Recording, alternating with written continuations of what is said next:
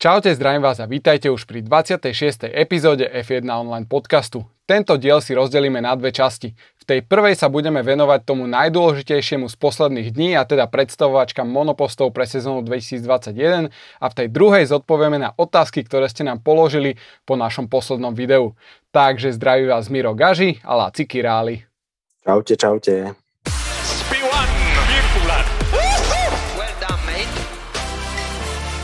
Hlavným partnerom dnešnej epizódy F1 online podcastu je e-shop s autodoplnkami 12volt.sk, na ktorom nájdete tisíce produktov, takže ak vám niečo chýba, šup šup www.12volt.sk a dnes si predstavíme jeden produkt, takže Láci, dávam ti slovo.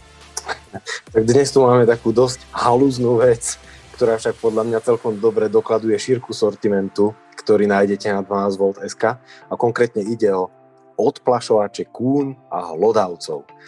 Okay. Keď som sa dnes bavil s Julom Kleinom ako majiteľom, tak mi hovoril, že teraz po zime začínajú tieto zvieratka vyviezať z ukrytov a z nôr a radi si pochutnávajú na káblovej izolácii.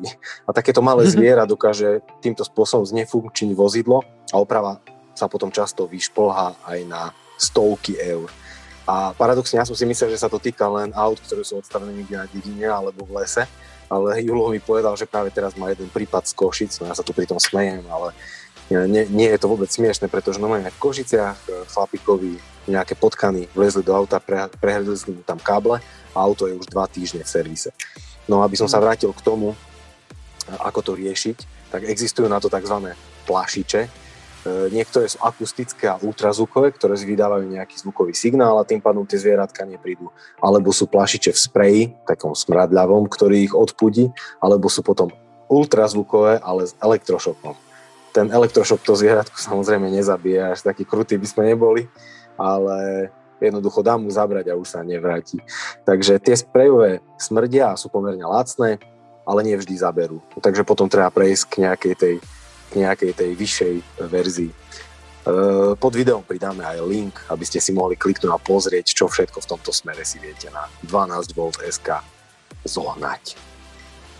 A inak, e, podľa mňa to naozaj není vec taká bizarná, ono sa to naozaj deje. Ja mám aj kamarátov tuto v meste, ktorí akože bývajú v rodinnom dome a najmä v týchto miestach je to veľký problém a Pár rokov dozadu som dokonca počul takú informáciu, že e, tieto kúny, alebo čo už to tam lezie do toho motorového priestoru, si najradšej pochutnávajú na kabeláži uh, aut značky Mercedes. to, to je taký fun fact, ktorý som sa dopočul, ale teda akože asi im to aj vo všeobecnosti sedí, ale akože Mercedesy vtedy vyhľadávali, keď som sa ja o tom dopočul. Ale teda poďme uh, ďalej máme jednu skvelú správu a tým je 3000 videní na jednom videu, teda na našom pod, poslednom podcaste na YouTube. Uh, Láci, čo na to hovoríš? Všimol si si vôbec toto obrovské číslo? Hovorím na to hlavne to, že teraz mi skrslo, ako už Dino to nesie kundy do garáže Mercedesu. Hej. Ale, ale, ale áno, k tomu, k tomu číslu všimol som si. A bolo fakt perfektné a mám z toho obrovskú radosť, ako napredujeme. A, ale na druhej strane, keď sa pozriem na čísla Ice Kingu, aké robia števo aj s Pepom Kráľom, tak to je akože niečo neskutočné gigaty sú ešte 10 krát inde. Ale v pohodičke, my ja to beriem tak, že my sa len učíme a je v podstate fajn, že si to cvičíme a trénujeme na nejakom menšom publiku a potom už keď budeme dokonalí a skvelí, tak potom už môžeme mať 10 tisíce, 10 tisíce divákov. No ale na druhej strane chceme povedať, že s tým Ice Kingom neberieme sa ako nejakí konkurenti, ale vzájomne sa doplňame. Ja si myslím, že ešte stále pomerne málo ľudí počúva podcasty a tieto formy materiálu a my potrebujeme ich nejakým spôsobom nabaliť a keď ich nabalíme 10 tisíc alebo 50 tisíc, tak potom verím, že tí ľudia budú pozerať aj jeden, aj druhý podcast. Navzájom si teda vieme nejako, nejako pomáhať. No ale sám som teraz vedavý, lebo trošku sme si možno uplietli bič, teraz budeme čakať, že každý podcast bude mať také čísla, ale musíme klesnúť naspäť k zemi a a tak. Súhlasím. No poďme teda uh, k prvej časti, k prvej téme, ktorou sú teda predstavovačky monopostov. Na toto obdobie sa každý rok brutálne tešíme, lebo prichádza po zime, ale nie som si istý, či tento rok uh, to vôbec naplnilo naše očakávania. Ty si to ako videl? No, ja som to videl asi tak, že kto nič nečaká, neostane sklamaný. Uh, k predstavovaniu aut pristupujem zväčša z rezervu a približne takto, ako som povedal, že robí sa okolo toho stále pomerne veľké, veľké halo, fanúšikovia sa tešia, že sa, že sa končí zimná prestávka a opäť to začína žiť. Ale tými sú často podľa mňa doslova až paranoidné a vôbec nič nám neukážu, aby akože robia to hlavne tak preto, aby náhodou nikto z ostatných tímov nič neodpozeral. Ale teraz to bola podľa mňa až aj na toto všetko, čo som čakal, teda že som nič nečakal, tak aj na toto bola až veľká bieda a mám pocit, že takéto mm. dojmy má väčšina fanúšikov, čo som čítal v tých diskusiách, napríklad na Facebooku, Evina Online SK, tam to dosť žilo. Uh, musím priznať, že väčšinou som sa akože samozrejme nie že tešil, ale začal som to pozerať a potom som to vypol, lebo vidím, že to boli také korporátne nudné veci a, a veľmi som sa tomu nerenoval. No ale zase viem, že ty si to oveľa viac ako holtal a oveľa viac si sa tomu venoval a bol si v tomto smere taký zodpovedný. Tak mňa zaujíma, že čo, ako si to videl ty, čo tak ťa pri jednotlivých tímoch zaujalo a pokojne buď obšírny. Som fakt zvedavý. No, tak ja najskôr by som dal taký disclaimer, že môj názor je teda nasledovný. Každý rok sa na predstavačky neskutočne teším, lebo je to akože po tej zimnej prestávke fakt, že prvý kontakt s autami a z tohto pohľadu sú naozaj predstavovačky skvelé. Čo je ale menej skvelé je to, že čo sa z nich v podstate v poslednom, posledných rokoch stalo, lebo často tam vidíme akurát tak nové lakovanie a na autách je minimum technických detailov a dokonca niektoré, niektoré stajne prešli k takému extrému, že iba dajú nové lakovanie na minuloročnom aute. A to je už úplne od veci tento rok sme to mohli vidieť napríklad pri Hase, tam bolo jasne vidieť, že oni majú minuloročné auto, lebo podlaha bola taká istá ako minulý rok a to je akože ten, ten prvok, ktorý to diferencuje na prvý pohľad. Ale teda, no čo k tomu povedať, James Ellison to zhrnul, že oni proste pri ich predstavačke, pri predstavačke Mercedes, že oni nechcú dať superom jednoducho 3 týždne na okopírovanie svojich nových nápadov, ideí, takže je to aj pochopiteľné. Na druhej strane my, fanúšikovia, ktorí sa na to tešíme, nedostávame to, čo by sme asi chceli. Ale teda, poďme na to, ja som si to aj spísal, že nejaké veci, ktoré by som vypichol a idem, idem po týmoch. Takže poprvé, McLaren, názov auta MCL35M. Oba tokeny museli použiť na zmenu auta a monokoku kvôli zmene dodávateľa motorov, takže NOS museli, keďže chceli, tak museli upgradeovať ešte počas minulej sezóny, to sme videli, nasadili nový NOS. A teda čo je zaujímavé, že u McLarenu sme nevideli vypuklinu na kríte motora, ktorú sme videli u Mercedesu. K tomu sa ešte dostanem. A samozrejme teda, že oni tiež zamaskovali v renderoch e, podlahu a difúzor. Takže k McLarenu asi toľko. Ďalej máme Alfa Tauri, no to bola jedna hrôza podľa mňa, lebo, lebo to bola modná prehliadka, fakt, že na začiatku, oni to urobili formou videa, na začiatku 20 sekúnd alebo koľko zábery na auto a potom normálne, že 3 minúty modná prehliadka ich, ich značky. Strašne zle ale zobral som si z toho asi toľko, že lakovanie sa mi páčilo, aj keď páčilo sa mi aj to minuloročné, ale toto tohtoročné, také zaujímavé, také retro. Oba svoje tokeny použili na nový nos, ktorý zúžili, ale nie až tak extrémne ako Red Bull a čo je zaujímavé, že oni vlastne e, mohli využiť e, minuloročné komponenty Red Bullu ale nespravili tak úplne, použili iba, iba v prednej časti auta a napríklad zadné zavesenie nechali také isté, lebo nemali tokeny na to, aby prepracovali aj zadok a možno, že to zadné zavesenie Red Bullu minuloročné by nepasovalo k ich konceptu. Takže k tomu asi toľko. A zabudol som vám povedať názov monopostu, teda Alfa Tauri sa volá AT02. Ďalej tu máme Alfa Romeo C41. Oni majú nový nos, a na to minuli oba tokeny. Celkom zaujímavé, není úplne úzky, ale je zúžený. Je to taká evolúcia minuloročného nosu. Tak a máme tu aj jeden fun fact, že vlastne minuloročné auto Alfa Romeo sa volalo C39.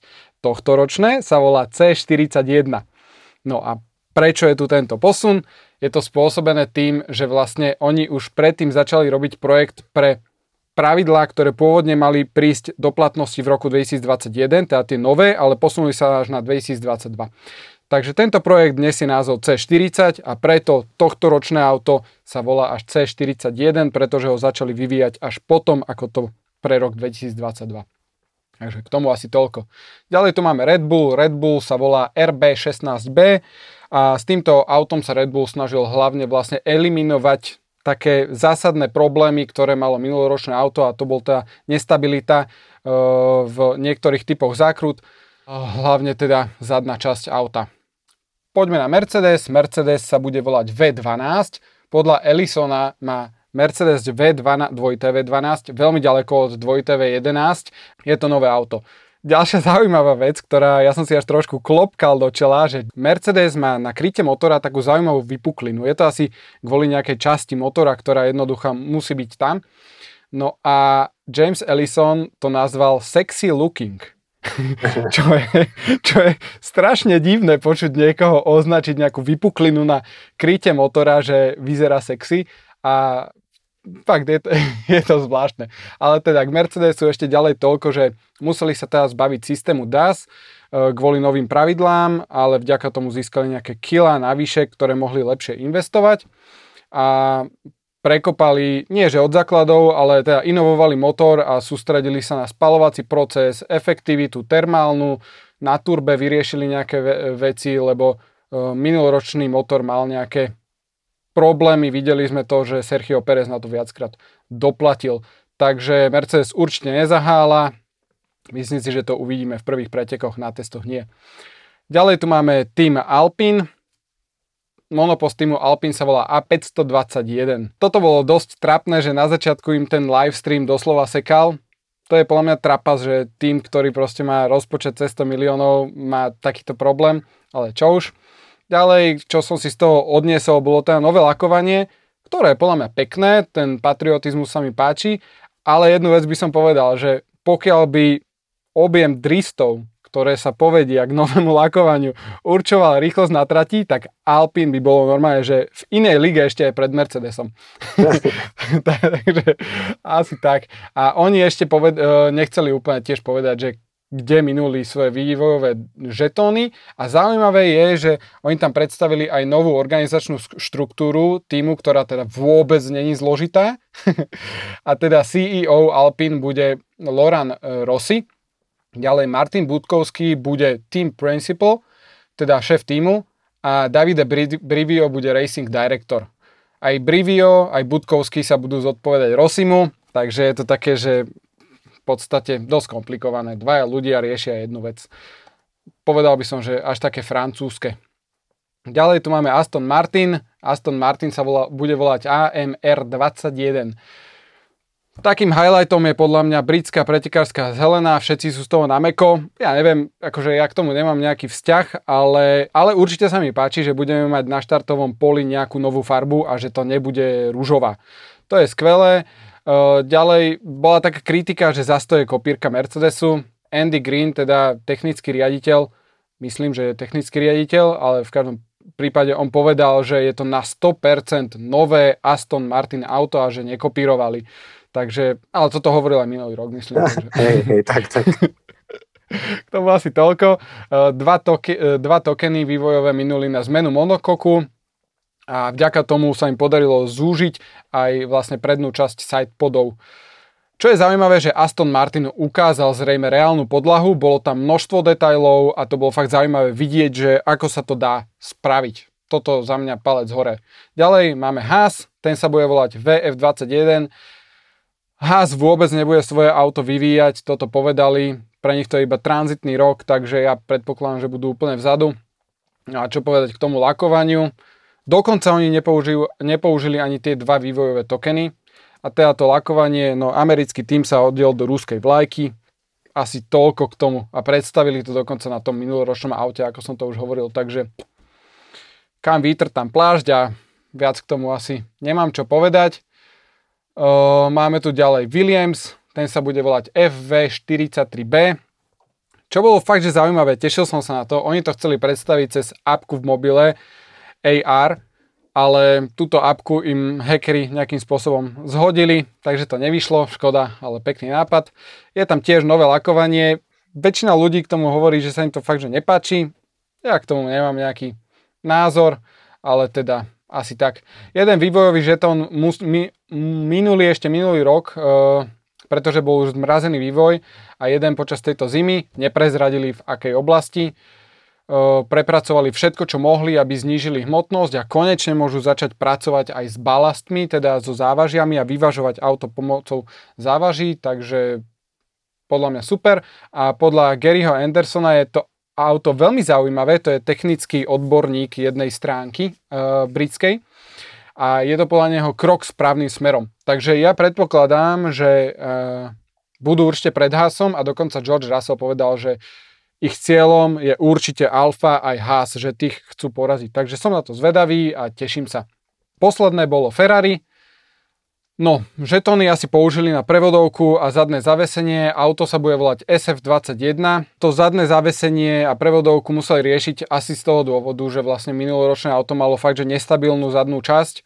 Z toho dôvodu ani neuvidíme užší nos na Ferrari, aj keď v dolnej časti sa trošku zužuje, ale teda zostáva to asi najširší nos v štartovom poli.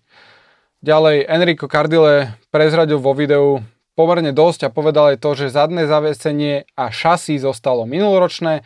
Loran Mekis povedal, že vzťah medzi Karolmi, teda Šarlom a Carlosom je super a že sú ako tímoví kolegovia a pomáhajú si, takže som zvedavý, ako sa to bude, vyvíjať a ako dlho to takto ostane, ale teda dúfam, že že pomôžu touto svojou tímovou prácou Ferrari napredovať a dostať sa naspäť e, na čelo ešte jednu takú vec, ktorá nesúvisí teda s autom je, že celý ten, celé to video Ferrari bolo doprevádzané extrémne dramatickou hudbou, ktorú asi skladal Hans Zimmer, ktorý robí hudbu do hollywoodských filmov.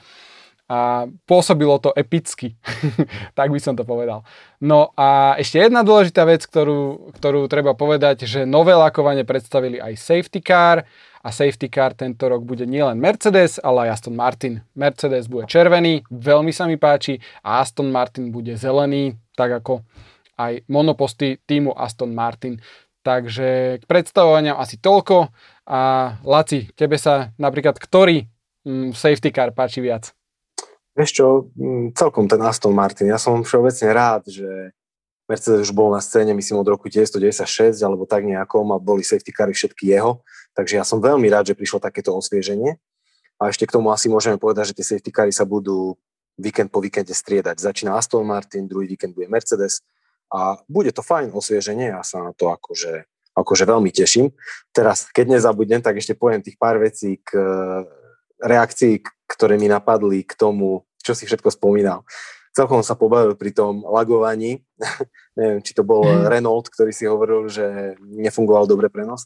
A hneď sa mi vybavili tie roky 2007 alebo 2008, keď niektorí tí prví priekopníci medzi týmami dali, že oni budú mať live prenos prostredníctvom svojej internetovej stránky. Samozrejme. Celý rok nefungovalo. Ďalší rok skúšali to isté, nefungovalo. Takto to išlo možno 3 alebo 4 roky, strašná tragédia a my sme sa už smiali, že prečo tak robia.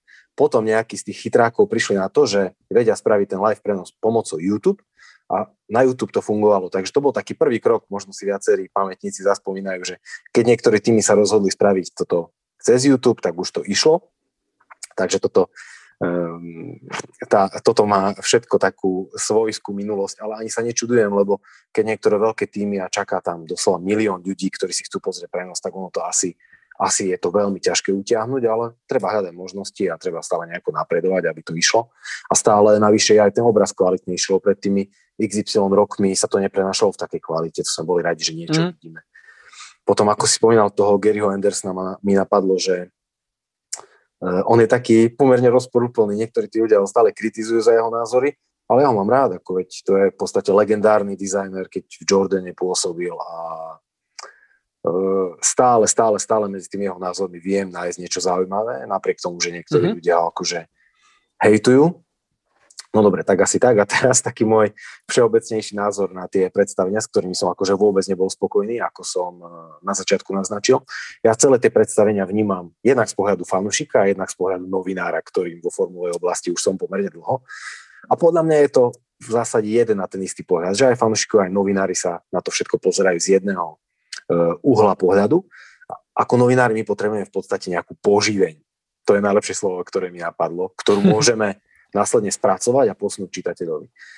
Poživeň, ktorá ho bude toho čitateľa lákať doslova ako magnet a bude ho baviť. Hej. Niečo sa vďaka nej dozvie, niečo v ňom vyvolá, nejakú emociu alebo niečo. Niečo z nej si musí aj zapamätať.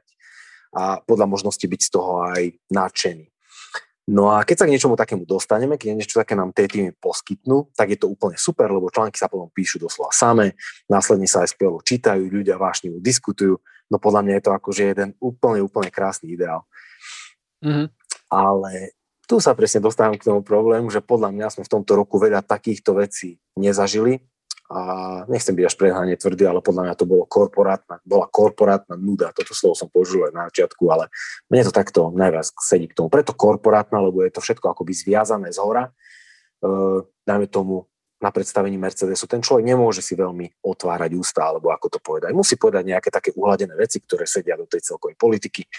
No ale podľa mňa sú to v celkom pohľade len také bláboli, a keď poviem slovo bláboli, mne sa stále vybaví Norbert Haug, ako pred nejakými 15 rokmi vyšlo tlačové stanovisko Mercedesu a predtým tam bol stále Norbert Haug ako športový šéf Mercedesu. Oni ešte dodávali motory pre McLaren. No a tlačové stanovisko Norberta Hauga, Hauga a za tým bla, bla, bla. A oni to normálne za, zabudli. Jednoducho Haug to takto poslal PR oddeleniu, to PR oddelenie to zabudlo, prepracovalo, no takto vydali tlačové stanovisko. A v podstate nie len, že by odtedy som vedel, že všetko toto sú len také bla bla bla, tak toto mi to stále napadne.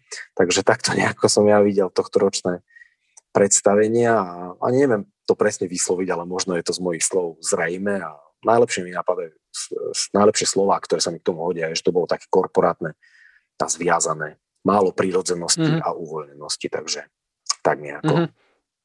Ja by som ešte, čo som zabudol, uh, doplnil, že ono to naozaj pôsobí ako, že je to iba na to, aby to dalo obrovský priestor partnerom mediálnym. Uh-huh. Akože fakt si myslím, že to je o tom odprezentoro- odprezentovať všetkých svojich sponzorov a to auto, keby tam bolo až také druhoradé, že ono je iba taká, taký priestor, na ktorý vieme natrieť všetky tie značky, nalepiť to tam všetko, ale to, že či to je tohtoročné alebo minuloročné auto, tak to je v podstate niektorým týmom úplne jedno. A konec koncov, čo je sranda, že to Ferrari, neviem, či ste to videli, ale uniklo ešte predtým, ako, ako to oni sami odprezentovali, ale aj keď som to už predtým videl, e, tú trojminútovú uniknutú časť, aj tak som si pozrel celé a možno na mňa toto ich video, táto ich prezentácia spravila najlepší dojem. Akože vystupoval tam Binotto, vystupoval tam Elkan, Loran Mekis, Enrico Cardile. Ja neviem, mne to prišlo také, že as... hovorili akože zaujímavé veci niektorí. Niekto hovoril aj veľmi akože in general, ale oni išli aj niek- fakt, že pekne to popísali. Takže asi aj Ferrari sa mi možno najviac páčilo spolu možno s McLarenom alebo s kým, ale teda k tomu asi toľko.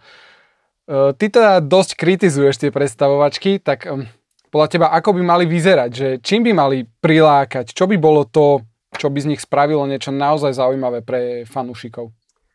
No, podľa mňa, podľa mňa tomu eh, fanúšikovi treba jednoducho niečo ponúknuť, akože musí nejak, dostať nejakú nadhodnotu, lebo ten fanúšik akože nie je debil, aj keď nechcem tu použiť nejaké zlé slovo. Uh, nemôžeme si akože vopred ako tými vyžiadať tú jeho pozornosť, on si zapne doma video, celý natešený čaká a potom sa pri tom hodinu nudí. Hej, hmm. ako tu by som ešte, alebo tu by som vlastne povedal toto, že ako si povedal o tých partneroch, že aj my máme podcaste partnera 12 V. A teraz, keď to prirovnáme k, pri, e, k predstavovačkám, tak ako by sme teraz celý podcast, alebo 3 čtvrte podcastu venovali len partnerom. O, máme tu partnera 12 V, ktorý je e-shop autodoplnkami, inovatívna, moderná spoločnosť, neviem čo, bla, bla, bla. Mm-hmm. Hej, a potom by sme prišli na scénu, dajme tomu, my chceli by sme povedať niečo svoje, ale nepovedali by sme žiadny názor, len by sme tak diplomaticky všetko nejakým spôsobom zaobalili, že ten človek uh-huh. by nás hodinu pozeral, teda som presvedčený o tom, že by nás hodinu nepozeral, lebo by to po chvíľke vypol. Hej. A takto nejako idú tie predstavenia. Áno, potrebujú odprezentovať sponzorov, ja si myslím, že aj tých sponzorov sa dá odprezentovať nejakou akčnejšou formou, hej, alebo ako to povedať, nejako zapamätateľne. No mm. ale, dobre, vraciam sa k tomu, čo som hovoril, že nemôžeme si vyžadať tú pozornosť toho človeka, on si zapne video a potom sa hodinu alebo ako dlho nudí, že ja to stále prirovnávam k tomu, že toto už nie je rok 1990, keď sme doma mali 4 televízne programy a rádio a nejaký dvojdek na kazety a boli sme normálne vďační za všetko, čo sa, čo sa nám prostredníctvom tej telky dostalo. Dnes majú ľudia 200 programov, internet, sociálne siete, počítačové hry, nekonečné možnosti, plno rôzneho programu. No a nejaký tým tu mesiac promuje okamih predstavenia auta a potom uvidíme akože maketu modelu plus korporátne vyjadrenia bez akejkoľvek iskry. Čo si z toho vlastne máme odniesť? Hej? Čo na tomto nás má nejakým spôsobom lákať? Ako, ja si mm. myslím, že ľudia potrebujú niečo vidieť a odniesť z toho nejakú emociu a nejaký zážitok, ako som spomínal pred chvíľou. Niečo, o čom budú mať chuť rozprávať kamarátom, pôjdu vonku, stretnú sa s kamarátmi, keď sa budú môcť stretnúť a budú o tom s nimi rozprávať budú špekulovať. Videl si toto, videl si tamto. V tejto súvislosti si spomínam napríklad na rok 1997, keď na predstavení McLarenu vystupovali Spice Girls. Hej, a ľudia si to spam, pamätajú dodnes. Ono to dokonca, vtedy sa to nedalo streamovať cez net, lebo to by vôbec nešlo. Oni to vysielali rovno na MTV. Akože mm-hmm. ja si pamätám, my sme v tej doma mali 8 programov. Hej, 4 domáce, ešte nejaký maďarský asi, SAD 1 Pro 7 MTV. A na tom MTV to išlo. Hej. V 97. sme to všetci pozerali a všetci z toho boli unesení lebo Spice Girls boli akože fajn, hej, a mne sa ešte najvyššie tá Emma blondinka aj páčila, takže všetko bolo fajn. No potom si napríklad spomínam na rok 2011, keď McLaren predstavoval auto v Berlíne tak, že Lewis Hamilton a Jensen Button postupne nosili súčiastky na námestí a na námestí to auto poskladali. Jednoducho bola to nejaká veľká vec, ktorá nám utkvela v pamäti. Alebo aj pred pár mm-hmm. rokmi, myslím si, že Ferrari, keď dalo predstavenie v divadle, tak tiež nič veľkolepé sme sa tam nedočkali, ale bola to taká tá atmosféra, že doslova si pamätám, áno, Ferrari v divadle, bolo to super, no mal som niektorých chvíľa akože až zimomriavky, ako som sa na to tešil, lebo predsa Ferrari je taká modla, taká ikona, že sa na to tešia, mal som z toho dobrý pocit. Viem, že dnes je všetko toto bez ľudí ťažšie, lebo Spice Girls by nevystupovali, mm, Button s Hamilton by na námestie mm-hmm. nemohli ísť, Ferrari do divadla asi tiež nie, ale treba nájsť niečo iné. Napríklad ten Williams. Mne sa páčil nápad Williamsu, že spravili tú rozšírenú realitu. Chceli spraviť, nevyšlo, bohužiaľ ale bol to doko, dokonca jediný taký tým, ktorý chcel akoby nejako takto vo veľkom zaujať. A prečo napríklad mm. ostatní neprídu s nejakou priekopníckou technológiou? Hej? Prečo neukážu niečo wow, niečo inovatívne, pričom budeme doslova hýkať, alebo ako to povedať, niečo, čo si zapamätáme, mm-hmm. hej? čo v nás bude nejakú predstavivosť. Tu mi stále napadá anglické slovo imagination, lebo tak nejako to, sa to hovorí. Pričom sa akoby zasnívame teraz pár dní dozadu, keď pristal ten robot na Marse, tak som videl na četečku takú reportáž a toho robota mali normálne v štúdiu, prostredníctvom nejakej 3D projekcie ho tam dali a normálne bol vedľa mm-hmm. toho, vedľa tej redaktorky, alebo muž, alebo žena, už neviem, ako to bolo. A plus z neho vedľa ešte aj taký ten mini dron a ten tam lietal okolo. A jednoducho takúto vec vedeli urobiť, tak prečo to nevedia urobiť tými Formuly 1? Nie, že by to nejako do toho 3D zapracovali a ale dobre, to je len jedna z možností. Určite sa to dá vymyslieť oveľa, oveľa viac. No ale dobre, aby som len nehejtoval, tak netvrdím, že predsa neprinesli nič zaujímavé, lebo samozrejme, že niečo tam bolo, ale bolo toho málo. Tu a tam sa akože niečo našlo. Hej. No a celkovo si myslím fakt, že viacerí ľudia v tých tímoch by si mali trochu vstúpiť do svedomia, najať nejakých lepších marketingových odborníkov, ktorým poradia ako na to a fanúšikom začať ponúkať nejaký poriadny obsah. Lebo to dopadne zle a odídu k iným športom a čo potom spraví?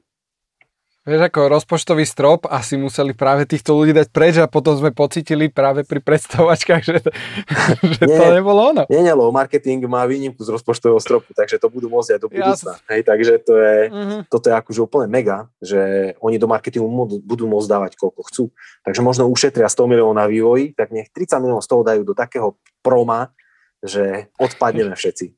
No, dobre, nechal som sa trošku uniesť, ale tak nejako to vidím. Podľa mňa, podľa mňa to bolo treba zhodnotiť toto, že aké, aké nedostatky majú tieto predstavovačky, ale teda asi toľko. K tomu máte už predstavu, pokiaľ ste ich nevedeli, nevideli, že či sa to oplatilo, nepo, neoplatilo pozerať. Budúci rok to možno bude zaujímavejšie, lebo teda tam extra budú všetci vyhajpovaní na to, keďže budú nové, nové auta podľa nových pravidiel. Už teraz sa ich neviem dočkať. Tak, ale tak. teda k tým tohto ročným asi toľko, no, trošku sklamanie. A teraz poďme si dať intermezo. Na Slovensku vyšla takáto knižka. Volá sa, že Umenie pretekať v daždi od autora Gard, Gard Stein. A teda, Láci, povedz nám o nej niečo, prosím ťa. O, áno, vyšla knižka, ona pôvodne vyšla už pred pár rokmi, potom bola vypredaná a teraz vyšla nejaká dotlač. A je to príbeh o psovi, dojímavý a veľmi ľudský. Ten pes sa volá Enzo a jeho pán je pretekár Formuly 1. Takže všetko je to sadené do prostredia Formuly 1, tak verím, že mnohých to zaujme. A tiež mám túto knižku, dostali sme ju od vydavateľstva IKAR. A aby som dokladoval, že je to doslova všetko v mnohých smerov Formule 1, tak ešte aj na začiatku, hneď na tej prvej strane, Viem, že toto teraz vidia len ľudia, ktorí pozerajú, nás pozerajú na YouTube a nie tí, ktorí nás počúvajú nás na podcastových platformách, ale hneď je tam citát Ertona Senu. Silou svojej mysle, svojou rozhodnosťou, svojim inštinktom a svojimi skúsenosťami môžete vyletieť veľmi vysoko. Takže páči sa mi, že aj viac menej týmto chceli od začiatku dať jasne najavo, že je to niečo z prostredia Formuly 1, takže verím, že ľudia, ktorí radi čítajú, tak si prídu na svoje. V podstate myslím, že knižka stojí nejakých okolo 12 eur, nie je to veľa. A pod videom prikladáme aj link, na ktorom je nejaký 4-minútový úryvok čítania z tej knižky. Takže nadobudnete predstavu, o čom to je a podľa mňa na niektoré nudné karanténne večery keď nebudete mať žiadny formulový content a všetky naše podcasty už budete mať popozerané, tak je to, je to veľmi fajn. Som rád za každú vec, ktorá v tejto oblasti vyjde a ktorá nejako živí formulovú komunitu. Tak, tak, keď si pustíte to na tom linku, keď na ňo kliknete a pustíte si ten 4-minútový úryvok, tak fakt, že dostanete e, veľmi po- pekný obraz o tom, o čom asi tá kniha je a že či sa vám oplatí, neoplatí, ale mňa to zaujalo. Takže, takže k tomu asi toľko a môžeme sa vrhnúť na druhú časť dnešného podcastu a to sú otázky od vás, ktoré ste nám položili po minulotýždennej výzve, takže poďme rovno na to. Laci, začínaš. Tak, tak, minule sme si spísali viacero otázok, nie všetky, ale myslím, že väčšinu z tých, ktoré sme mali pod videom. No a mám tu otázku od Sebastiana Budaja. Myslíte si, že nové pravidlá v roku 2022 môžu priniesť nečakaný titul aj outsiderovi, ako to bolo v roku 2009, keď vyhral Brown GP? No, takže skrátke nie. A teda rozviniem to. Ja si myslím, že aj napriek rozpočtovému stropu podľa mňa Mercedes, Red Bull a Ferrari zostanú vpredu, lebo oni majú jednoducho obrovskú infraštruktúru vybudovanú a to sa bude ťažko dobiehať tým menším týmom a prejaví sa to na tom, aké auto zostroja a aké jednoducho majú, majú na to všetko možnosti. Moje také snívajúce ja by chcelo, aby o špicu bojovalo viac tímov, napríklad aj McLaren, Aston Martin a určite aj Williams napríklad, ale teda to sa, to sa fakt, že nestane, lebo tá infraštruktúra, to sa, to sa len tak dobehnúť nedá ale myslím si, že od roku 2022 teda to pole zhustne a mega sa na to teším a som brutálne zvedavý. Súhlasím s tým, že aj moje snívajúce ja napríklad to vidí podobne, že tiež by som veľmi chcel. A podľa mňa potrebujeme, aby to bolo opäť možné a osobne nejakým spôsobom, nielenže snívam, ale verím v zázrak.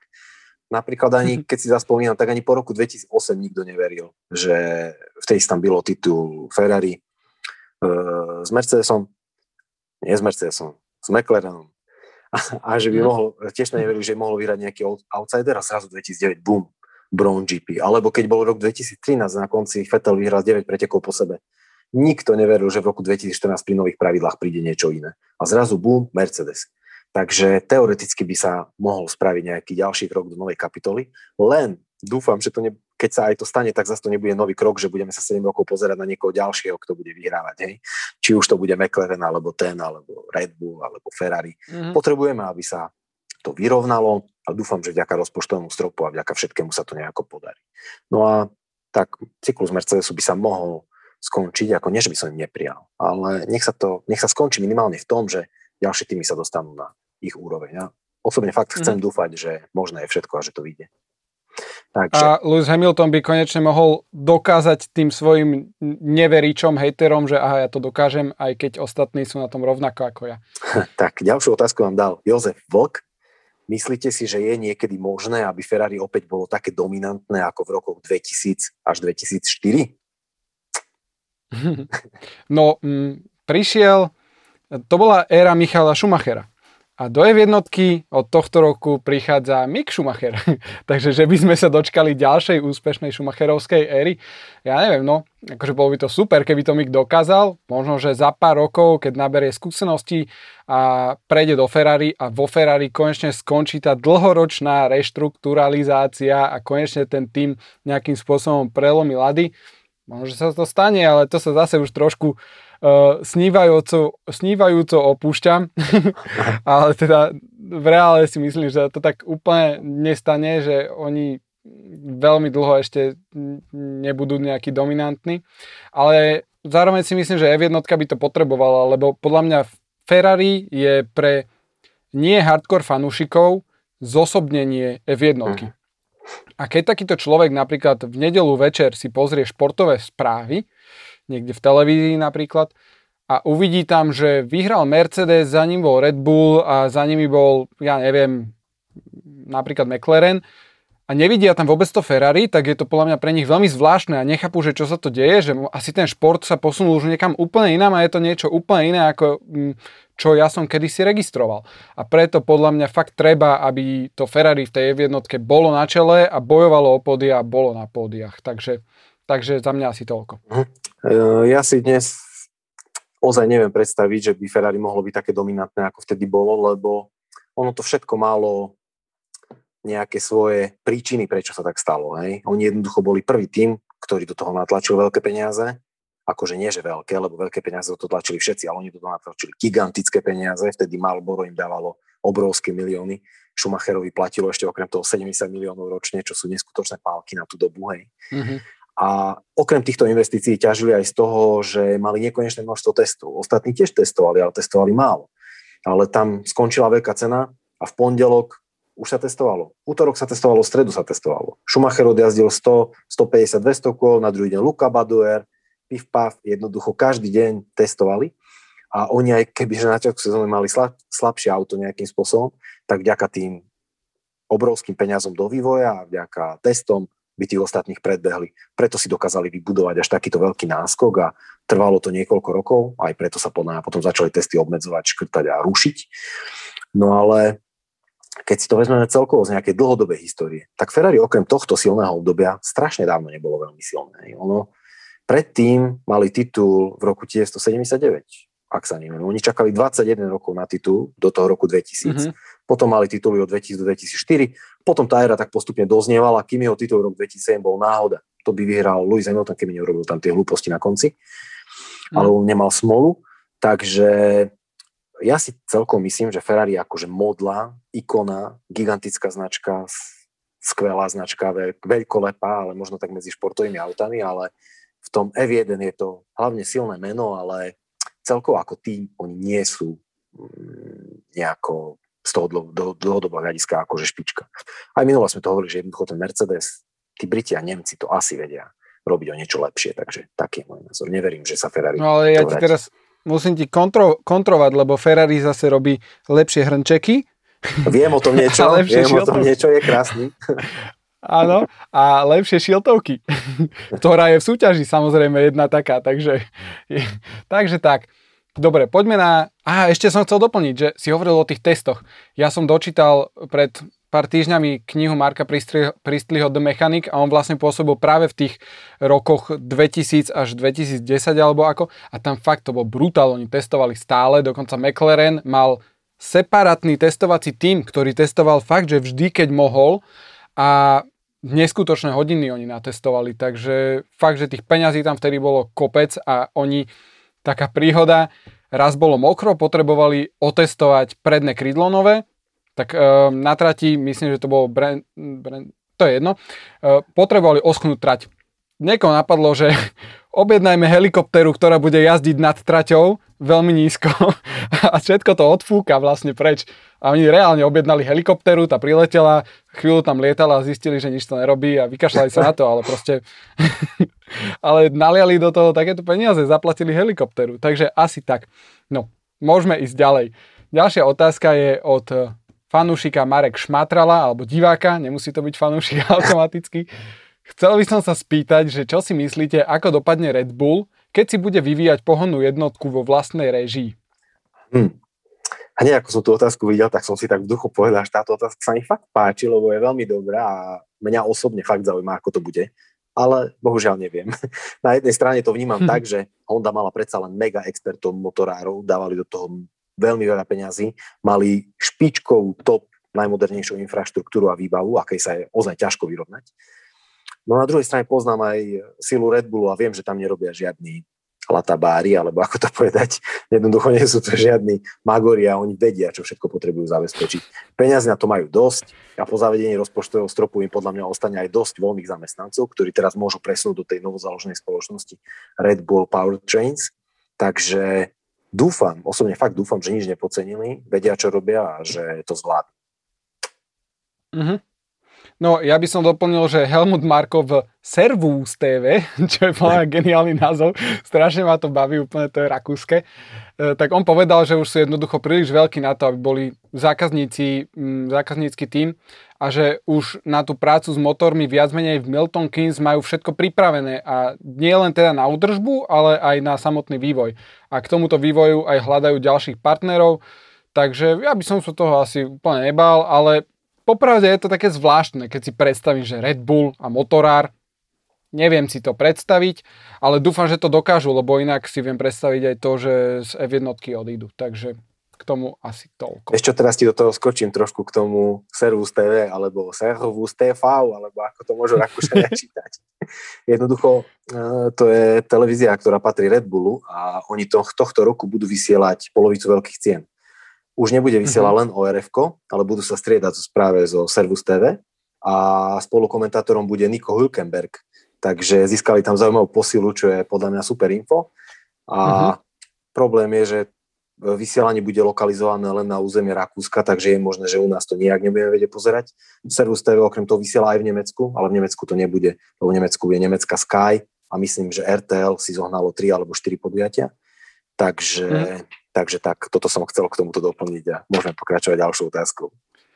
Dobre, takže ďalšia otázka je od Michal Zerzan. Aký máte názor na tie aktuálne predstavovačky monopostov celkovo? E, niečo ste už načrtli, ale priznajme si, že niekedy to bolo tak, že sa predstavilo auto a lakovanie a rovnaké plus minus bolo aj v prvých pretekoch sezóny. Dnes je to dosť fraška, podľa mňa. Takže tak, tak, e, ako sme už spomínali v tej prvej časti podcastu, tak aj podľa mňa je to fráška. A inak pozdravujem Miša, lebo sa poznáme. A videl som, že predstavovačky už kritizoval aj v diskusii na Facebooku. A fakt som rád, že tam napísal názor, lebo viem, že bol z toho sklamaný. Ja som v podstate presne v tom dobi mal úplne také isté myšlienky, že som začal, že na čo tieto predstavovačky vôbec robia, keď, keď e, tam nič také zaujímavé nie je. Takže myslím si, že v tomto sa zhodneme. Jo, ja súhlasím, všetko sme už povedali v prvej časti, takže idem rovno ďalej. Ultipro sa pýta, Čaute, chcel by som sa spýtať na vašich obľúbených jazdcov z aktuálnej zostavy a prečo zrovna oni? Hm. Hmm.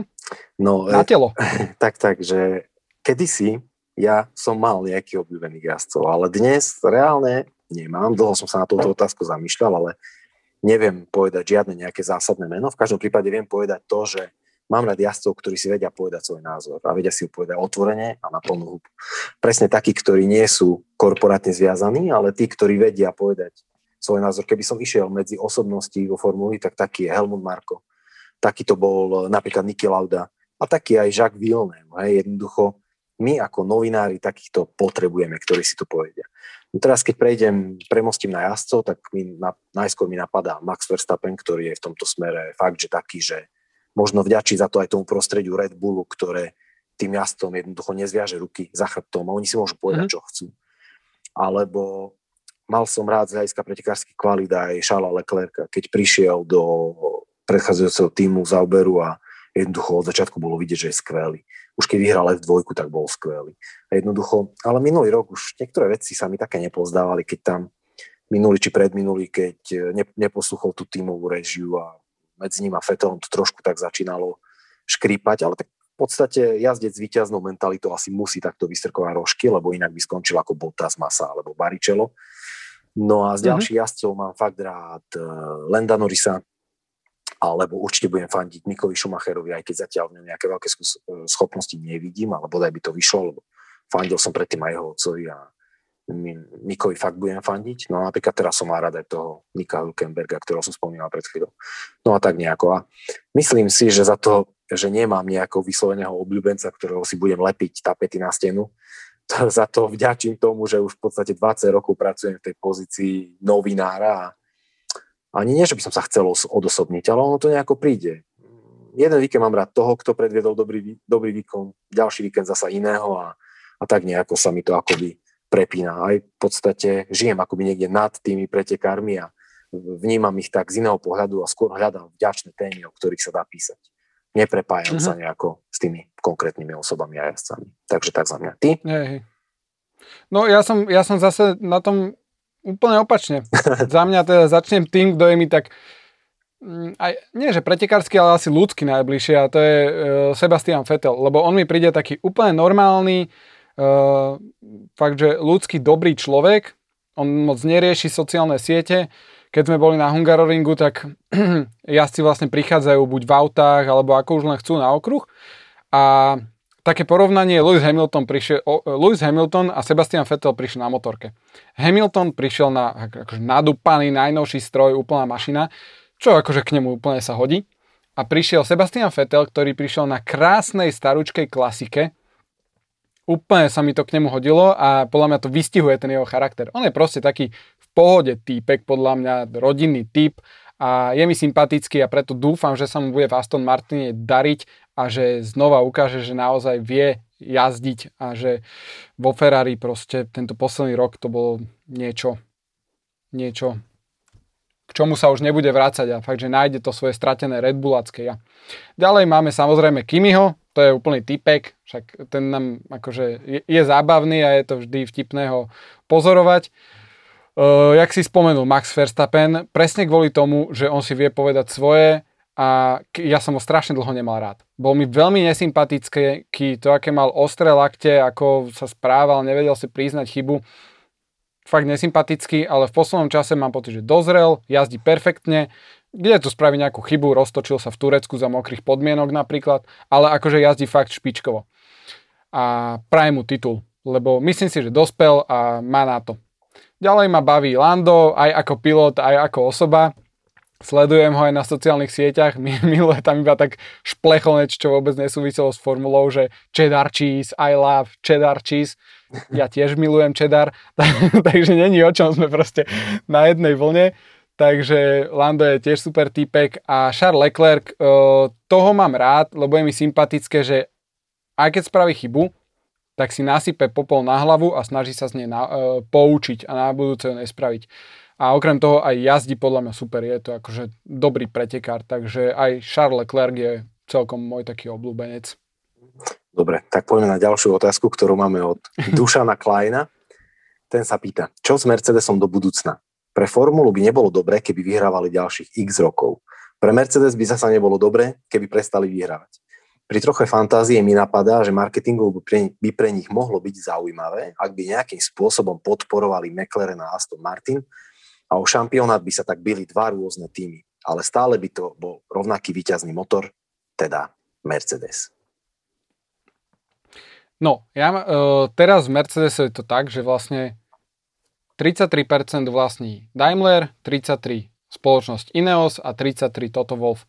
Ja si viem predstaviť, že v budúcnosti sa Mercedes presunie do úlohy motorára a tým pádom ako keby Brixworth bude taká motorová základňa, kde budú, budú oni vyvíjať motory a Brackley sa stane ako keby e, základňou týmu Ineos napríklad. Možno, že tak by sa volal.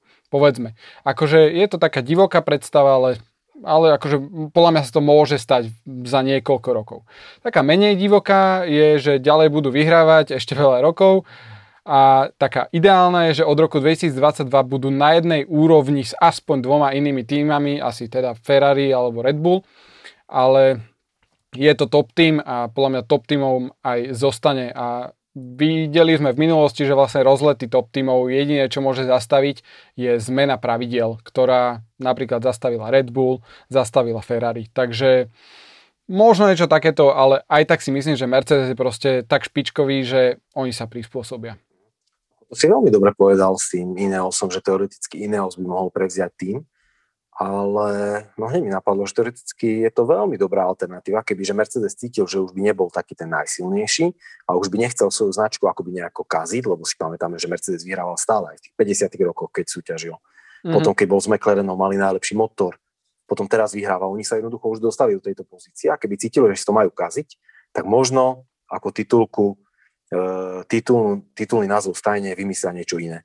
veď čo keby, už by to nemusel byť Mercedes, ktorý chcú pasovať do tejto roli, ale mohol by to byť, dajme tomu, alebo Ineos, alebo by to mohol byť AMG tým, alebo Dristnem, nejakú zo svojich značiek by si vyťahli a bolo by to OK. Ale zatiaľ, kým sme v tej re, súčasnej situácii, tak si myslím, že oni sa ako Mercedes musia prezentovať ako dominátor. Takí boli v tej dávnej minulosti, takí sú aj teraz.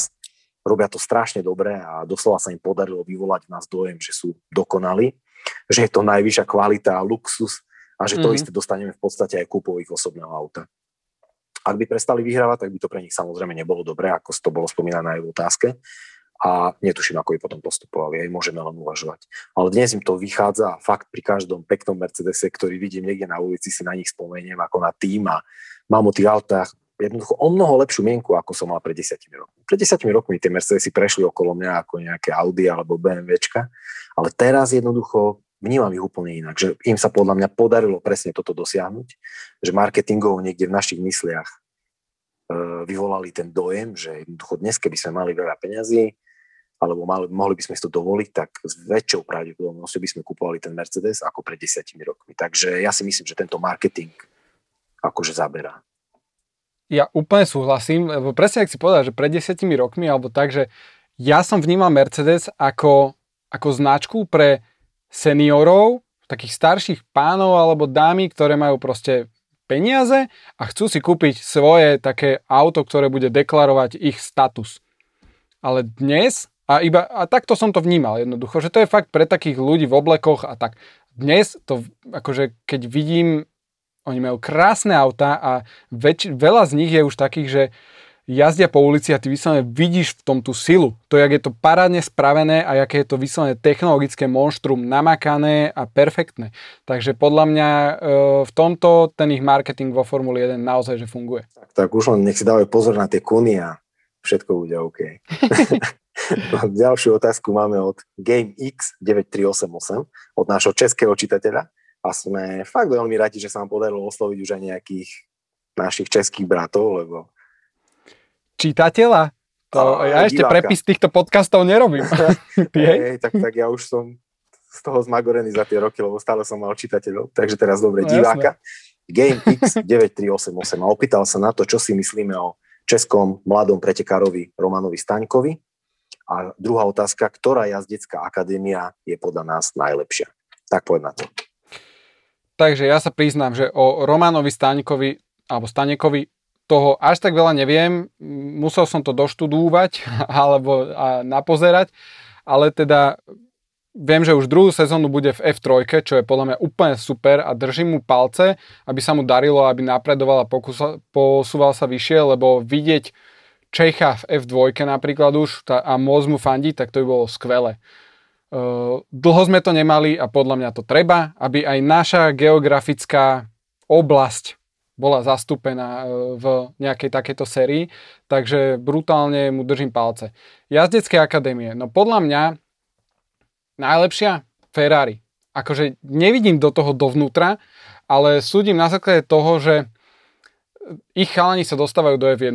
Je tam Leclerc, je tam Giovinazzi, je tam Schumacher, uh, klopu na dvere Schwarzman, Ailot, jednoducho je ich tam veľa. Naproti tomu taký Red Bull, dosť vyschol, mali, prišiel Albon, prišiel, odišiel. Gasly, prišiel do Red Bullu, naspäť Alfa Tauri, ten akože nič moc, podľa mňa fakt, že devastujú svoje mladé talenty a potom je tam čo? Potom je tam Mercedes, ktorý podľa mňa to, že George Russell, aký je obrovský talent a už 3 roky je vo Williamse, oni majú v svojom Ačkovom týme Bottasa, to je podľa mňa veľká hamba a veľmi zlý znak. Za mňa toľko. Akože fakt super názory, až veľmi dobre sa mi to počúvalo, úplne som sa s tým stotožňoval, fakt perfektné. No, takže teraz ideme ja k tomu Romanovi Staňkovi, že tiež o ňom veľa neviem, lebo tie nižšie série ako F4 a F3 som až tak veľmi nesledoval.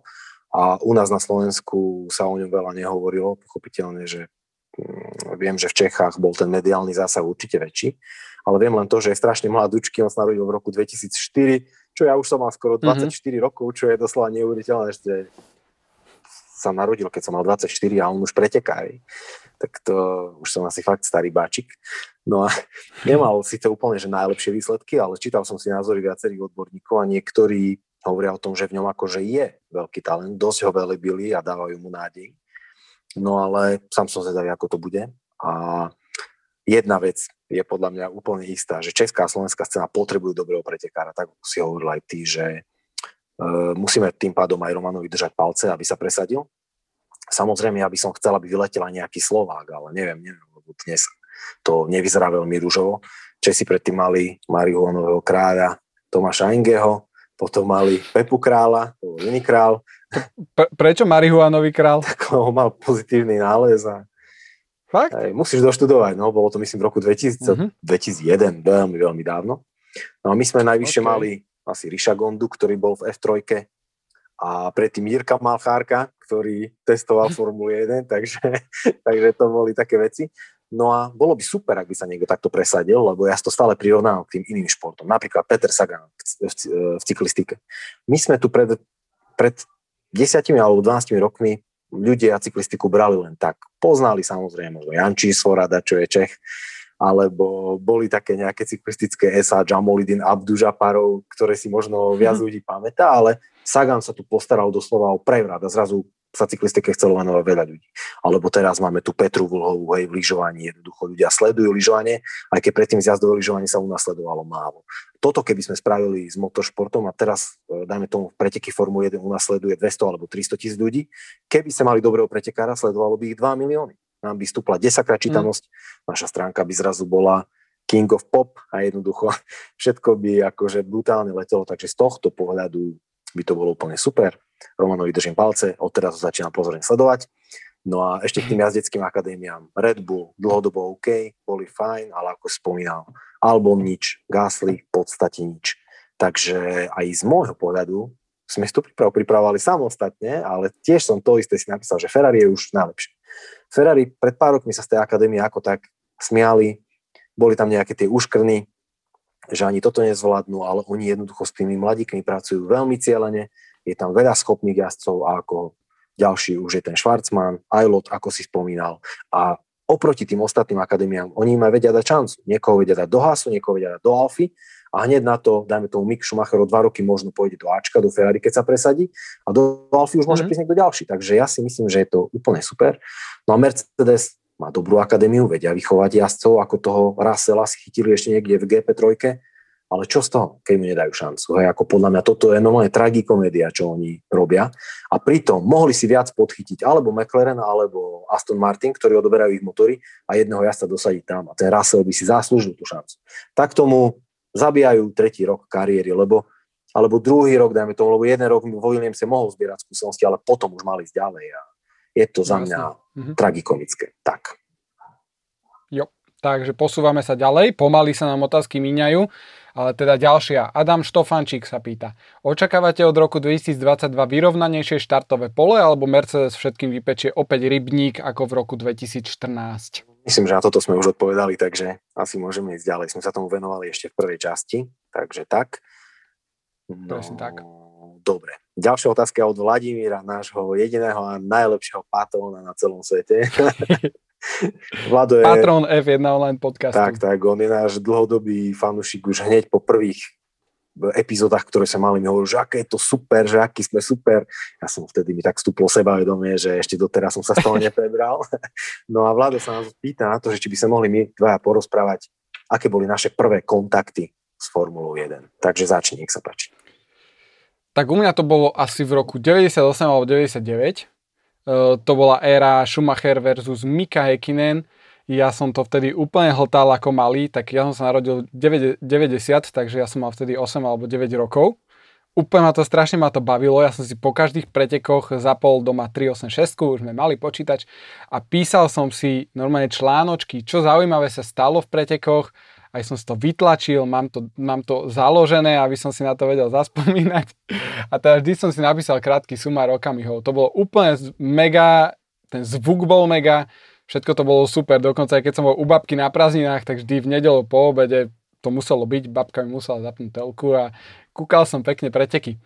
No a potom taký prvý reálny kontakt e, prišiel až v roku 2017, keď sme vlastne išli sa pozrieť na preteky na Hungaroring a to bolo, že úplná paráda, úplný festival, že formule, hudba, ľudia, pivo, trávička a proste krásny zážitok.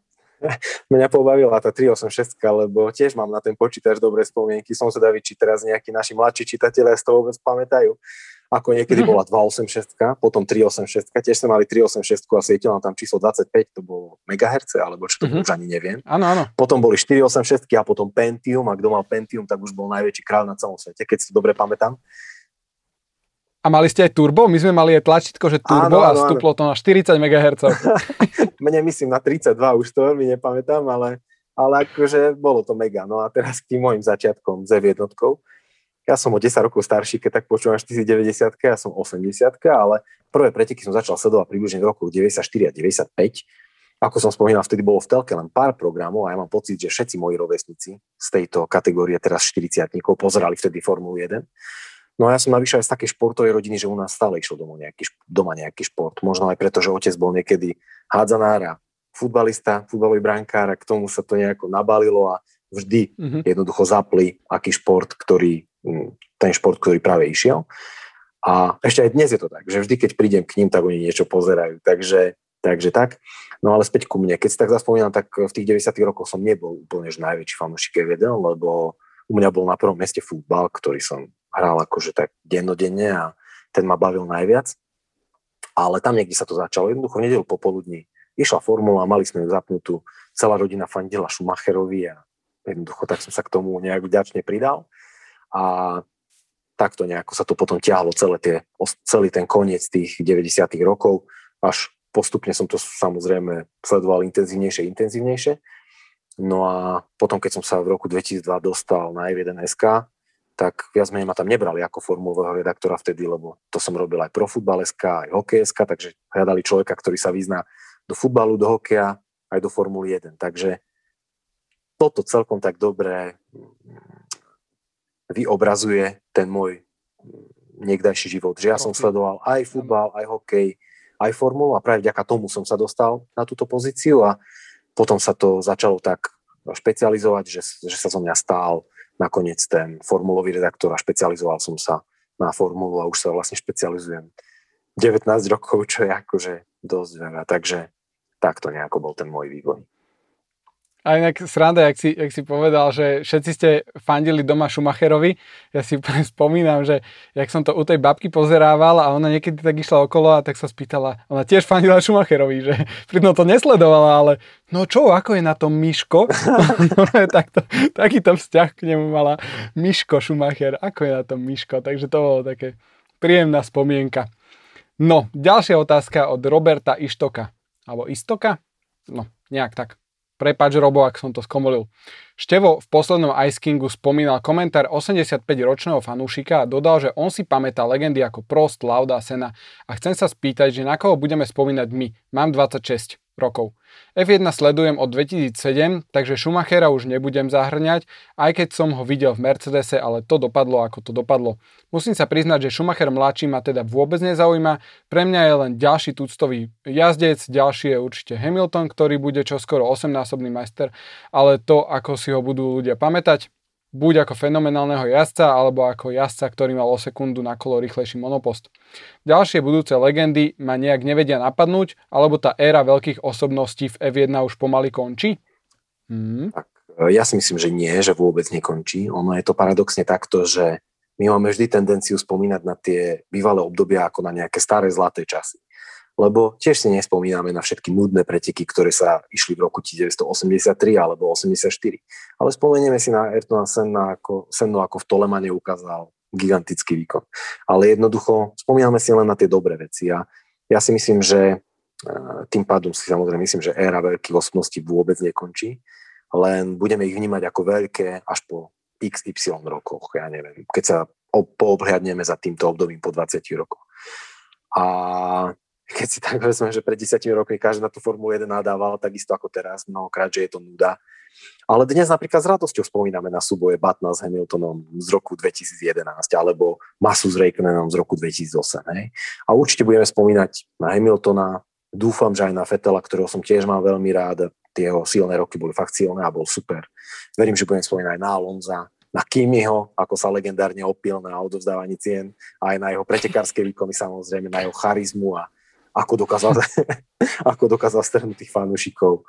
A podľa mňa aj na ďalších jazdcov, ktorí vyletia z tej nastupujúcej generácie. Verstappen, Leclerc, ďalší, ďalší, ďalší. Takže ja si myslím, že bude toho dosť. Ja úplne súhlasím, ty si povedal presne všetko, čo som chcel. Teda Alonso z tých všetkých dôvodov, ktoré sme prebrali v podcaste číslo 20, u Hulkenberg, že jazdec, ktorý nikdy nezískal pódium, ale to je iba žart. Určite Vettel, však štvoj, štvornásobný majster sveta, Hamilton jednoznačne aj napriek tej výhode, lebo až na, pre, na, na jednu výnimku vždy porazil svojich tímových kolegov a to je, to je tiež ukazovateľ, to, že ostatní nestihali whatever. A, a dokonca ako nováčik úplne, že vytrapil Alonza v 2007 roku, takže ja si myslím, že on je určite, že nespochybniteľná legenda. A dúfam, že sa nimi stanú aj Max Verstappen a Charles Leclerc, ale teda to ukáže, ukážu až budúce roky. Mhm. Tak poďme na ďalšiu otázku. Jaroslav Mosko sa pýta, aký máte názor na tankovanie počas pretekov? Nechýba vám to? Boli by ste za znovu zavedenie? tankovania. A ešte nám dopísal, že ja, ja určite áno, len sa obávam, že dnes je to už skôr utopia. Tak poď svoj názor. No, tak ja som si tu urobil aj zarážky, aby teda som na niečo nezabudol, čo ma napadlo. A popravde mne to vôbec nechyba. Viac si to užívam, že dokážu ten pit stop urobiť za dve sekundy a keď to niekto pokazí, tak jednoducho sa to brutálne prejaví v pozícii na trati, lebo jednoducho tam rozhodujú desatiny a keď niekto spraví pistop za 2 sekundy a niekto iný za 3,5, tak fakt, že veľký problém. Pamätám si, keď sa dotankovávalo a komentátori sa snažili odhadovať, že koľko paliva si natankovali podľa toho, ako dlho tam boli a že koľko, na koľko kolím to vydrží. No, akože fakt mi to nechyba.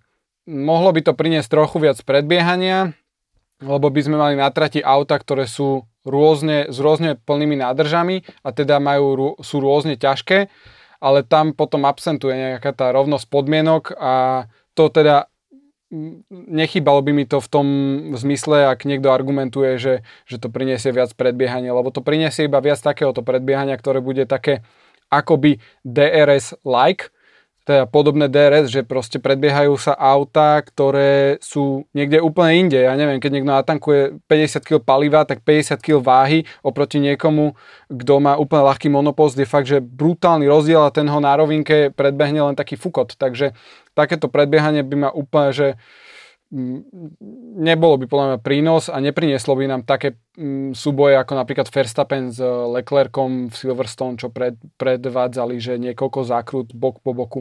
Mne sa fakt páči to, že dnes majú všetci rovnaké podmienky, čo sa tej váhy aut týka, lebo všetci rovnako spalujú to palivo a jediný rozdielový faktor sú tam pneumatiky, to ako s nimi kto narába a samozrejme výkonnosť monopostov, ale to teraz to akože to dávam bokom. Takže mne to nechyba a vôbec ma netrapí, že to asi neprejde, keď to niekto uh, dá ako návrh. Za mňa toľko. Ja som tiež proti tomu, aj keď viem, že týmito názormi nebudeme populárni, lebo dlhé roky registrujem, že ľudia to návrat do tankovania chcú, lenže nič by to neprinieslo. Keď si vezmeme to obdobie roku 1994 až 2010, keď bolo tankovanie povolené, jednoducho tam bola do veľkej miery nuda. Ako dobre, teraz si zaspomíname, že 2007 sa byli o titul dokonca aj 2008, ale tie roky neboli najlepšie. Ja si pamätám po každých pretekoch, ako každý kritizoval a jednoducho bolo spravených viacero štúdí, ktoré ukázali, že návrat do tankovania nič nepriniesie. Stratégie by boli predpovedateľné a každý by vedel, kedy presne musí ísť do boxu. Jednoducho na začiatku si natankuje na 20 kol a vedel by, že v 20. kole musí ísť do boxu a nič tým neurobí. Hej? Takže e, Prišli by sme o všetky undercuty a overcuty, jednoducho tie začali platiť až od roku 2010, dovtedy sa o nich vôbec nehovorilo, lebo nič také nebolo. Mm-hmm. Takže tieto veci by sme nemali a išlo by sa len vopred naplánovanou stratégiou. Teda už počas pretekov by sme to nejakým spôsobom nevedeli meniť. No, nechcem veľa špekulovať, ale vykonalo sa v tom viacero analýz a pamätám si, že sa mali na F1SK ešte viacero fakt dobrých analýz, od, napríklad niektoré boli od Peta Simonca. Škoda, že teraz tá sú, je ten celý archív fuč, lebo by si to tí ľudia mohli pozrieť, aj keď viem, že aj vtedy neverili ani Petovi Simoncovi jednoducho. Každý mal vlastný názor, že tankovanie bude super. No, ja si tú éru pamätám a spomínam si doslova na pár vecí, keď napríklad ten Massa 2008 stále hovorí, že kvôli tomu prišiel o titul, lebo utrhol tam tú hadicu v boxoch. Alebo keď Schumacher pri tankovaní začal horieť, lebo ho postriekalo to palivo. Tak to boli také veci, ktoré boli zapamätateľné, ktoré pridali nejakú show a vzrušo ale. Z hľadiska stratégie by nič nepriniesli. No a my sme všeobecne taká generácia, ktorá bola odchovaná na tomto tankovaní, takže nám to k tej formule ako pasuje. Ale tankovanie sme v zásade mali len od roku 1982, keď s ním prišli prvé týmy. Brabham, neviem už presne, ale o dva roky to zakázali, do 84 to bolo povolené, potom to bolo zakázané, od 94 to uvoľnili a mali sme to ďalších 15 rokov. Takže z celkovej histórie Formuly 1 je tankovanie len maličká časť a ja si myslím, že ľudia to vnímajú ako nostalgiu, ale nechýba nám to. Mm-hmm. Akože fakt je to taká nostalgia. Podľa mňa mm, toho, jak si spomínal tú históriu, ja som videl videá a vlastne záznamy starších veľkých cien a mňa úplne šokovalo, ako oni v minulosti nemali speed limit v pitlane. Mm. To bolo brutálne, že oni sa jednoducho, úplný heavy metal, oni sa prirútili 200 k svojmu, svojmu boxíku a až tam brzdili. Tam akože keby niekto išiel cez tú pitlane, tak amen úplne, že koniec. Dnes niečo úplne nepredstaviteľné a normálne mi to mozog nebral, keď som to videl, že čo to, na čo sa to pozerám, že fakt si to brutálne šije cez pitlane. Áno, áno, to sú také veci, že keď si vezmeme ešte úplne tie historické preteky, tak ani pitlane nebola. Oni len na hlavnej rovinke zastali pri pravej strane, mm-hmm. tam ich prezuli alebo dali dokopy, potom urobili pitlane, samozrejme sa tam nespomaľovalo, lietali tam naplno. A ďalšia vec, ktorá je zaražajúca, že tej pitlane stálo, stali stovky ľudí, tam bolo plno. Ten zákaz ľudí vlastne platí len pár rokov, hej, kedy ich tam obmedzili mm-hmm. na ten nevyhnutný počet mechanikov, ktorí sa starajú o výmenu. Aj tí tam môžu prísť len tesne pred výmenou, hej, takže pitline je v zásade prázdna.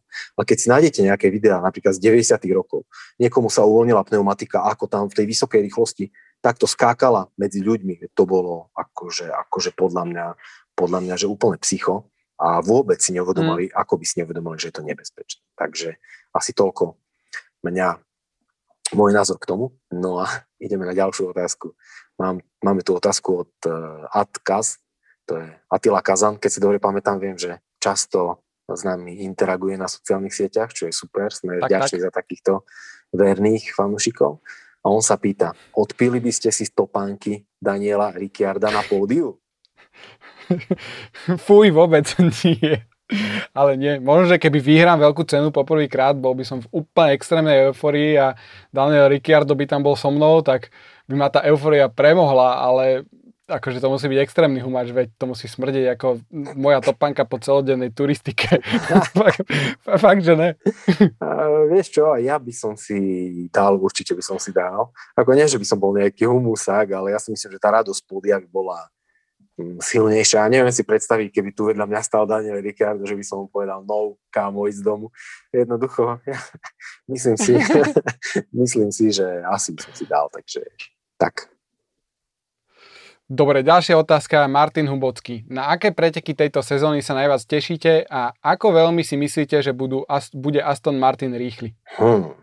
No ja sa najviac teším na návrat Holandska, ale len dúfam, že fakt budú plné tribúny a potom by tam bola ozaj neskutočná atmosféra, lebo už pred pár rokmi, si pamätám dva roky alebo tri dozadu, keď všetci tí oranžoví, to oranžové more prišlo do Rakúska a spiehali tam tu nejakú takú svoju ľudovku, čo sa všetci držali a skákali a bolo to úplne, úplne mega, akože mne sa to, mne sa to strašne páčilo a takto keby e, v Zandvorte skákalo 100 tisíc ľudí, tak by to bolo super.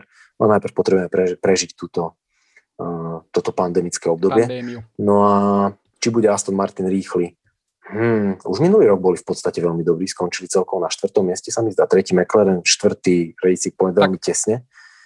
Uh, keby to bolo také ako predtým, mohlo by to byť fajn. A ja si myslím, že oni vďaka Lorenzovi Strollovi majú strašne veľa peňazí a už sa to aj prejavuje, stávajú najmodernejšiu továrnu v F1, ako oni hovoria. Aj keď dobre, ešte z toho neťažia ovocie, ale myslím si, že horšie ako minulý roku by byť nemali. Takže myslím si, že budú dobrí. Ja na to hneď zareagujem, lebo podľa mňa budú o jednu pozíciu nižšie, lebo sa tam vkliesní Ferrari uh-huh. a McLaren podľa mňa bude pred nimi, takže podľa mňa budú piaty, ale zase, to som už hovoril aj minule, ale dnes, keď som videl už, ako to ich auto vyzerá, vyzerá skvele. Takže možno, že predsa len budú lepšie ako ten McLaren a možno aj ako to Ferrari. Takže budú od 3 do 5 podľa mňa. A k tomu, že aké preteky, aké podujatie, na čo sa teším.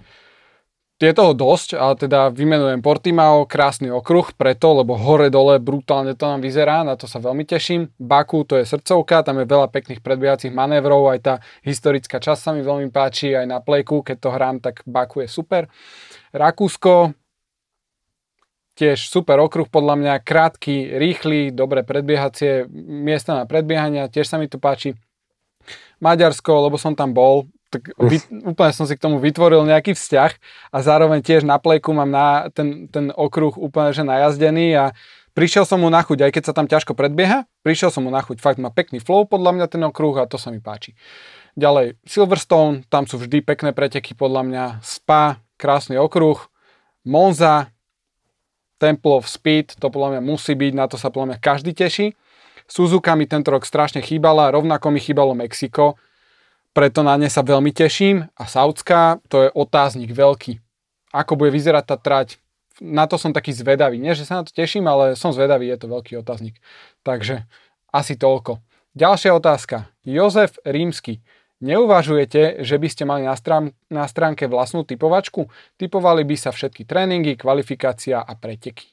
No, kedy si sme to na tej F1 mali a dlhé roky to fungovalo a viem, že ľudia to obľubovali. Jednoducho stále sa typovala kvalifikácia, preteky, už neviem presne, ako tam bol ten bodový systém, ale netrebalo tam zadávať veľa vstupov a pekne to potom prerátalo body. Ale úprimne neviem, či teraz niečo chystáme na F1 Online. Akože nie, že by som sa nejako zbavil, ale z odpovednosti, že neviem. Ale teraz sme skôr v takej fáze, že musíme zastabilizovať náš chod. Teraz sme zohnali nejakých tých partnerov a sponzorov. Jednoducho budujeme základy, aby boli postavené pevné základy, aby všetko fungovalo, aby mal e, kto robiť vo štvrtok ráno, pondelok večer, aj v nedelu o 5, keď bude Austrália. Jednoducho tieto veci teraz riešime a postupne budeme pridávať ďalšie veci, ktoré by som ja označil ako nejakú nadstavbu. No a samozrejme budem rád, keď nám aj ďalšie napíšete, či by ste privítali nejakú typovačku. Píšte komenty a možno aj taká vec, ako je Evident Fantasy, ktorá funguje na evident.com, tak keby ste niečo takéto privítali, píšte, možno niečo vymyslíme. Idem rovno na ďalšiu otázku. Uh, Fero Du, ahojte, najstarší jazdec F1 Louis Chiron sa zúčastnil víkendu vo veku 58 rokov, ale aký najstarší jazdec jazdil profesionálnu sériu a bol nejaký vo veku nad 60 aj konkurencieschopný? Viem, že Gabriele Tarquini má skoro 60 a nedávno vyhral VTCR šampionát, alebo Fittipaldi a Andretti boli majstri kart vo veku okolo 50, ale starších som už, uh, som už nevedel nájsť. Tak uh, úprimne neviem celkom na toto odpovedať. Tiež som si len pozrel tie v zásade štatistiky, že Najstarší bol ten eh, Louis Kiron, ktorý mal 55 rokov, ale to bolo ešte Monaco 1955 a všetci rekordery v tomto smere jazdili ešte v 50 rokoch. Neviem, či sa niekedy dočkáme ešte niečoho podobného, ale kto vie, lebo ukazuje sa, že hranice človeka sa posúvajú, hej, starneme akoby o niečo pomalšie a keď si vezmeme hokej, tak Zdeno Chára, myslím 43, Jaromír Jagr dokonca 49, hej, že ten v 50 bude mm. hrávať tam v Čechách ešte, čo je akože úplne mega. Takže všetko si vieme predstaviť, hej, ako mrzí ma, ale viac k tejto viac k tejto otázke neviem, ale pokiaľ by nejakí čitatelia poznali nejakých starších pretekárov, nech napíšu do diskusie a možno, že, možno, že férovi odpovedia oni. Takže ja sa koncentrujem väčšinou na, na 99% na jednotku, takže v tejto oblasti ako tak mám prehľad, ale v ostatných sériách menej. Kým mi to možno potiahne až do 50 a niečo tam vyhrá ešte nejaké šialené preteky. No, bodaj by. No. Ďalšia otázka. ZFL Official. Otázka na Laciho. Na f1.sk sa podpisoval jeden autor článkov menom Jezva. J E s dvoma bodkami ZVA. Myslím, že to bolo v rokoch cca 2005 až 2008. Pamätám si to správne? Kto to bol? tak ja som e, pri tom videu v skratke aj e, odpísal, lebo no, veľa ľudí ho volá, že jazva, ale on, ono sa to číta jazzva. A je to v zásade chlapík, ktorý odrobil strašne dlhé roky a on ma do tejto práce dostal. My sme boli, ešte sa poznáme od 94. roku, my sme boli spolužiaci na strednej škole. Sú do okolností aj s Julom Kleinom, ktorý má 12 V SK, takže my sme taká formulová trojka, alebo ako to povedať. Jazz ma do tejto práce dostal a v zásade dosť ma aj naučil robiť, lebo on mi vysvetloval prvé veci a on ma v zásade aj nejakým spôsobom posúval, lebo bol to strašný makáč a denne bol schopný urobiť aj 15 prekladov alebo 20 prekladov článkov. A mm-hmm. keďže som nechcel zaostávať, no tak som musel aj ja potom pridať. Ale on sa neskôr uberal ako inou cestou. Ako som spomínal, my sme robili aj hokej, aj futbal, aj Formulu 1. Potom sme sa vyselektovali. Ja som robil Formulu 1 a futbal a Jezva išiel cestou hokeja a robil hokej SK až do nedávna, kým ten web nezanikol. A myslím si, že teraz robí pre Košice Online SK športového reportéra pre oblasť Košic, takže chodí nahrávať rozhovory a, a tak. No a starý je v podstate rovnako ako ja, keďže sme boli spolužiaci, takže má 40. Takže tak. A som rád, že si niekto ešte na túto éru spomínal, lebo to boli roky 2002 až možno 2010 a jednoducho bol to taký ten rozkvet F jednotky a tí ľudia asi, asi pamätajú hlavne moje meno a jeho, takže jak sme sa tam podpisovali Latci a Jazzva. Takže tak. Parada. Mňa ešte napadla jedna otázka, ktorá sa tak univerzálne z času na čas objavila a to bolo, že či sa budú dať zohnať tieto trička. tieto. A teda už na tom pracujeme uh, a v najbližšom období niekedy dáme info, že ako sa k ním bude dať dostať. Chceš k tomu Laci ešte niečo dodať? Ani nie, ale že tiež ho mám a je úplne super. takže, takže tak. Krásne no. ti sedí. hey, a riešime jo. práve teraz tie možnosti, ako, ako, kde, cez koho dáme vyrobiť, ako ho budeme distribuovať, máme už niečo rozpracované, takže budeme vás informovať. Ako veľmi sa na to tešíme, chceme tie trička dostať von. Sme zvedaví, či ich vôbec niekto bude chcieť, lebo je video online podcast, no. Ale tak veríme, že áno. Nevedeli vymyslieť originálnejší názov. Chalani. No a pri najhoršom ostane oblečenie budeme mať čo nosiť až do, do dôchodku. Mm-hmm. no, ale teda uh, toto boli naše názory na predstavovačky monopostov, odpovede na vaše veľmi zaujímavé otázky, za ktoré sme naozaj veľmi vďační. Prvé preteky sezóny sa nám už krásne blížia a ešte nás čakajú testy, uh, po ktorých sa určite vynorí obrovské množstvo špekulácií, ale určite nezabudujete, že Mercedes uh, v testoch nikdy neohúri. Oni vždycky majú nejaký výkon, nejaké ESO v rukáve, takže nenechajte sa oklamať, oni vždy dominujú až v prvých pretekoch. Ak sa vám naše podcasty páčia, tak dajte nám like, dajte nám odber, prípadne ho niekde prezdielajte. Danke schön za to. Mm. Na dnes je to Ales a majte sa krásne. Čaute. Tak, čaute, čaute.